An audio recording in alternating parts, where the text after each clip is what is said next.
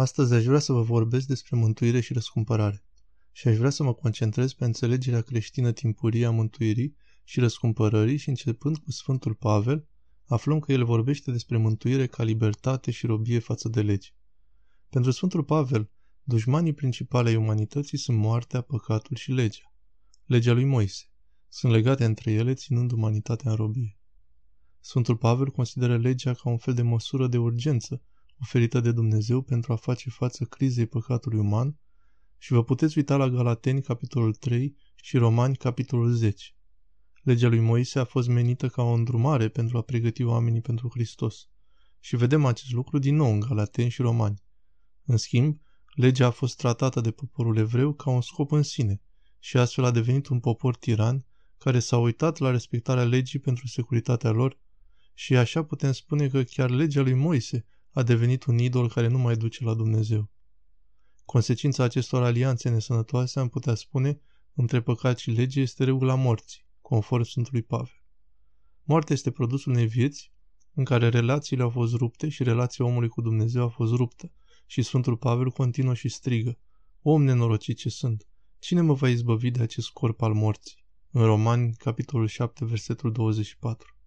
Și de aceea, Copiii se împărtășesc cu trupul și sângele lui și el însuși Dumnezeu s-a făcut om ca prin moarte să-l distrugă pe cel care are puterea asupra morții. Acesta este diavolul. Și diavolul aduce oamenilor frica de moarte și au fost supuși robiei pe tot parcursul vieții. Evrei, capitolul 2, versetul 15. Anulând legătura care ne-a fost împotrivă prin legile impuse, el a pironit-o pe cruce pe care Dumnezeu însuși urcă. Și tu care ai fost îngropat în botez cu el, ai și fost înviat împreună cu el prin credință în lucrarea lui Dumnezeu care l-a înviat din morți. Învierea lui este mântuirea noastră. Mântuirea se vede și ca eliberare din robia lui satana, a păcatului și a morții.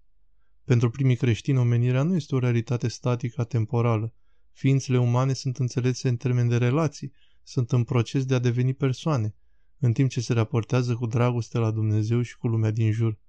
Prin urmare, Răul este ceea ce ne rupe comuniunea cu Dumnezeu și întrerupe procesul de atingere a plenitudinii umanității noastre în unire cu Dumnezeu.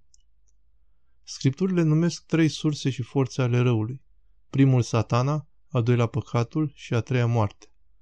Păcatul înrobește umanitatea lui satana și de asemenea morții. Și întruparea lui Hristos, viața sa, minunile și învățăturile sale și în cele din urmă moartea pe cruce și învierea sa ne eliberează de satana, de păcat și de moarte. Astfel, mântuirea este văzută și ca libertate și triumf în Hristos și avem înțelegerea că la începutul Bisericii Timpurii, Hristos ne-a eliberat de robia legii. Legii din Galateni, capitolul 5, versetele 1 până la 12, și El ne-a eliberat de păcat. În Romani, capitolul 6, versetele 14 până la 23, și ne-a eliberat și de moarte în 1 Corinteni 15. Pentru libertate Hristos ne-a eliberat. De aceea nu ne supunem din nou unui jud de sclavie. Sfântul Pavel spune în Galateni, capitolul 5, versetul 1, că Evangheliile reprezintă în mod viu triumful lui Hristos asupra forțelor destructive ale răului și ale morții, așa cum vedem în ispita sa pe muntele Carantaniei, așa cum vedem în alungarea spiritelor necurate, așa cum vedem în vindecarea bolilor și învierea oamenilor din morți, în miracolele sale asupra naturii și mai ales în răstignirea și învierea sa. Pe cruce vedem o luptă intensă purtată între campionul lui Dumnezeu, care este viața eternă, și adversarul vieții, care este moartea. Moartea este învinsă pe propriul teren și viața triumfă, și învierea este victoria finală a lui Hristos în numele umanității, asupra păcatului și în consecință înfrângerea diavolului. Deci, cum a văzut de fapt biserica mântuirea și răscumpărarea în primele secole?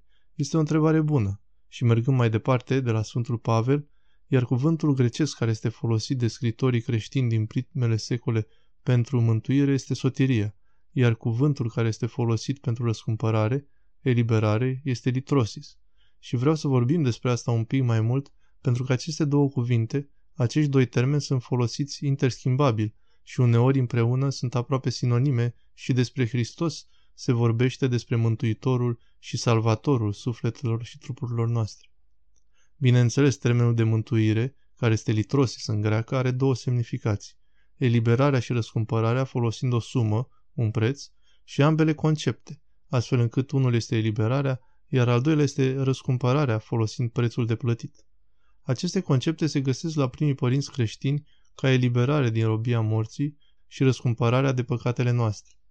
Cu alte cuvinte, răscumpărarea nu are nimic de a face cu a plăti diavolului un preț sau încercarea de a satisface furia și onoarea unui zeu furios, așa cum vedem în evoluțiile ulterioare ale teoriilor mântuirii.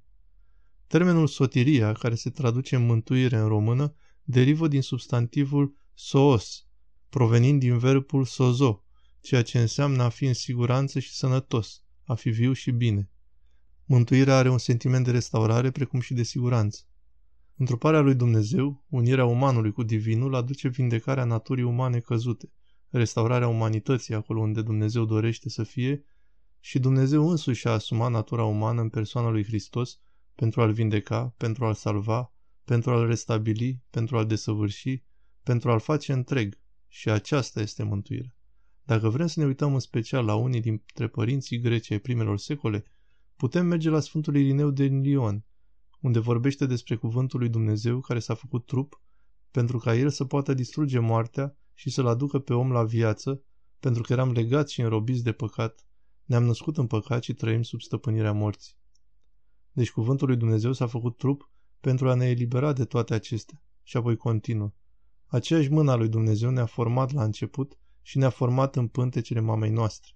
Aceasta, în aceste zile din urmă, ne-a găsit când ne-am pierdut. A venit după noi când ne-am pierdut, câștigând oaia lui pierdută și punând-o pe umerii lui și aducând-o înapoi cu bucurie la turma vieții. Asta este mântuirea prin Fiul lui Dumnezeu care a devenit om. Hristos ne-a răscumpărat prin sângele său. Sfântul Irineu continuă. Și-a dat sufletul pentru sufletul nostru. El și-a dat trupul pentru trupul nostru. Prin turnarea asupra noastră a Duhului Sfânt a restaurat uniunea dintre om și Dumnezeu, relația ruptă a fost restabilită în el. A făcut pe Dumnezeu să coboare la om prin Duhul și l-a făcut pe om să se ridice la Dumnezeu prin întruparea sa. Prin venirea sa ne-a dat nemurirea adevărată și permanentă, unindu-ne cu el. Aceste mari adevăruri sunt infirmarea oricărei erezii. Pentru Sfântul Irineu, viața înseamnă în primul rând relația cu Dumnezeu, participarea la viața lui Dumnezeu și prin urmare eliberarea de păcat. Așa că atunci când te unești cu Dumnezeu, când participi la viața Lui, când ai părtășie cu Dumnezeu, te eliberezi de păcat. Și apoi dacă mergem la Sfântul Atanasie cel Mare în secolul al IV-lea, el vorbește despre acest lucru în același fel. Fiul lui Dumnezeu a devenit om pentru ca să ne putem noi în Dumnezei. Vom fi înălțați într-o nouă stare pentru a ne desăvârși după asemănarea Lui, pentru a fi în Dumnezeiți nu în esența noastră, ci după har, în natura noastră creată de ființe umane.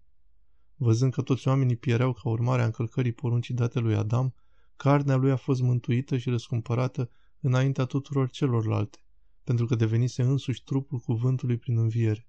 Și în consecință am fost și noi mântuiți, fiind un sigur trup cu el din cauza botezului. Apoi spune că Hristos a venit ca să elibereze pe toți de păcat și de blestemul păcatului și că toate ființele umane ar putea trăi mereu în adevăr, libere de moarte și să fie îmbrăcați în incorupție și imortalitate. Împărtășindu-ne cu Hristos, ne împărtășim de Tatăl, deoarece cuvântul e al Tatălui, iar asta este mântuirea. Apoi, din secolul al IV-lea, ne putem uita și la Sfântul Grigorie al Nisei, unul dintre părinții capadocieni, care vorbește despre această mântuire pe care am primit-o de la venirea lui Hristos și de ridicarea noastră și le spune că înălțimea se coboară către cei smeriți fără a pierde din înălțimea sa, persoana dumnezească înclinându-se la noi fără a pierde din înălțimea ei.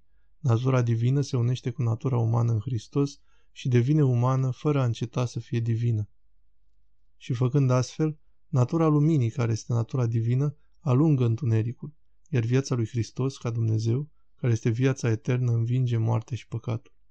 Sfântul Grigorie continuă și spune că puritatea s-a aplicat până la cei spurcați de păcat. Viața a venit la cei morți, călăuzitorul, care este Hristos, a venit la cei pierduți, la cei care s-au rătăcit, astfel încât cei spurcați să poată fi curățați, astfel încât morții să poată fi înviați și rătăcitorii să fie conduși înapoi pe calea cea bună. Astfel Hristos a unit cu natura noastră pentru ca prin Dumnezeirea sa să devenim divini, fiind scutiți de moarte și salvați de tirania dușmană. Și Sfântul Grigorie explică, prin întoarcerea sa triumfală de la moarte, a inaugurat întoarcerea triumfală a rasei umane la viața nemuritoare. În concluzie, Am vrut să rezum acest lucru și să spun că vedem în toate acestea dragostea lui Dumnezeu pentru poporul său, pentru creația sa. Filantropia e cuvântul grecesc, dragostea sa pentru umanitate. Și îl vedem pe Hristos atât ca eliberator și mântuitor de la moarte și păcat, cât și mântuitor și vindecător al condiției noastre căzute. El face toate acestea prin întruparea sa, prin moartea sa și prin învierea sa. El își asumă umanitatea noastră căzută, o păstrează fără păcat, îi permite să moară pe cruce și apoi o ridică din nou la o nouă, regenerată, transformată și vindecată, nemuritoare, îndumnezeită și slăvită stare umană care este alăturată lui Dumnezeu pentru eternitate. Prin urmare, învinge păcatul prin nepăcătuirea sa, învinge moartea prin învierea sa, îl învinge pe diavol eliberându-ne din prizonieratul păcatului, oferindu-ne ocazia de a fi liberi de păcat prin unirea cu cel care a rămas fără păcat. Făcând astfel, Mântuitorul este și eliberator și salvator.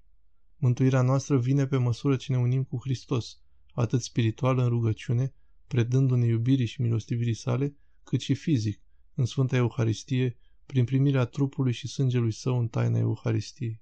Și mântuirea se realizează pe deplin prin aceasta. Și, desigur, unirea cu El este viața veșnică. Amin. Traducerea www.chiliatonita.ro